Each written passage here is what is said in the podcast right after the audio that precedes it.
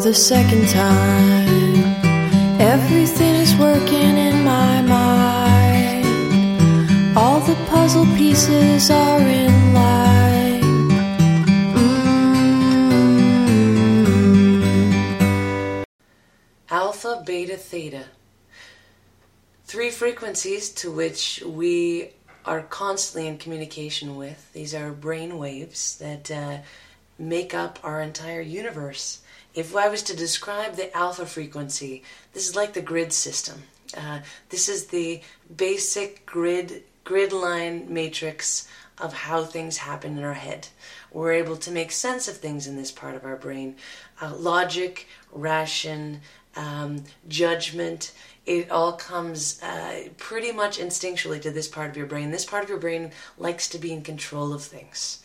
If it's not in control, it sometimes gets freaked out. Uh, it likes to fix things, it likes to solve problems. If it doesn't have problems to solve, it makes problems so that it can solve them.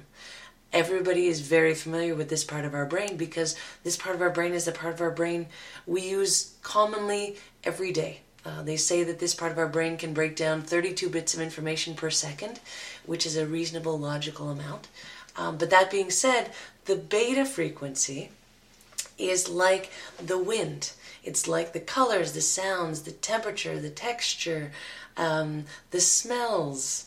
Uh, this is the part of your brain that's responsible for image making, imagination. Um, this is the part of you that senses when you go into a room that you don't really want to go over to those group of people, but ooh, something about that group of people, or I don't really want to go into that corner of the room. I'm not sure why, okay? That part of your brain knows why. It doesn't like the feel of the energy, or it remembers a smell from when you were a kid that you really loved or disliked. It links things without you possibly being conscious of it because this part of your brain can break down millions of bits of information per second. The next part of your brain we're not going to delve into too much, but this is theta. Um, this part of your brain is the part of your brain that uh, is the symphony. So, this is uh, the frequency to which all of the alpha and beta come together in a symphony of colors, sounds, tastes, textures, um, emotions, feelings, not just within you, but in the entire world, in the interconnectedness between you and the computer that is you, and the window that is you, and the reflection of you that you see in your neighbor, and in your worst enemy, and in your best friend. Theta connects us to the everything, the infinite, the all.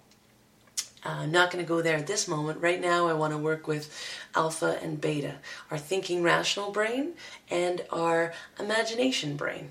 And we need to give your imagination a little bit more leeway. If we had dials, want to turn up the volume on your imagination and maybe turn down the control on your control knob of your alpha alpha waves um, and let your imagination play a little bit let there be a little bit more teamwork um, this place, this this magical balance between imagination and reason, uh, because your rational brain is such a slow processor. If you turn up the volume pretty loud in your imagination, it will completely say, "Oh, that's ridiculous, illogical. Oh, whatever. You can do whatever you want. I know that makes no sense." So it's a good place to be um, when you're just trusting, when you just say, okay, I have no idea, or that's completely ridiculous. When I think of this, the first thing that comes to mind is this furry pink bunny wearing uh, black diving flippers, and it makes no sense to your alpha frequency because that's completely ridiculous and illogical. But in your imagination, you're accessing parts of yourself that wouldn't otherwise be accessed. Maybe parts of yourself that have not been accessed in a really long time. Now, remember, if there's millions and millions of bits of information per second that are happening through that beta frequency and we're not using it, then we're also not accessing the parts of our body that can only be accessed via your imagination, via your true impact of your emotions. Let's imagine that when you were a child, you were scared by a clown that jumped out in front of you at the circus. That one very charged moment in your memory could get stored, millions of bits of information.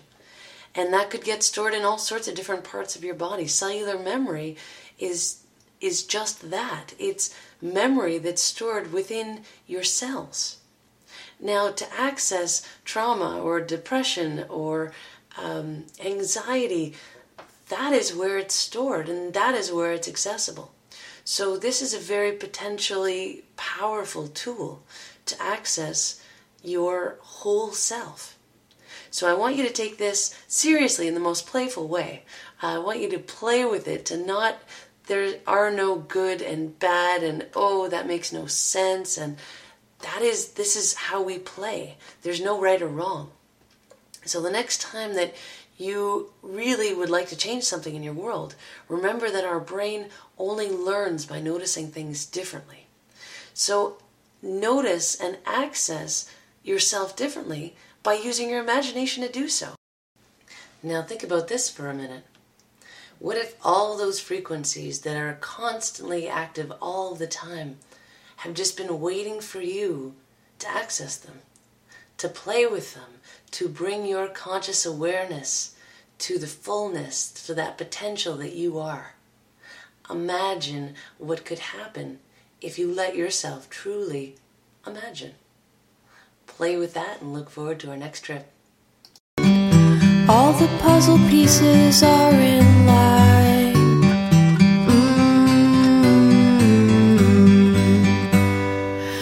First of all, you knew that I was subject to a fall.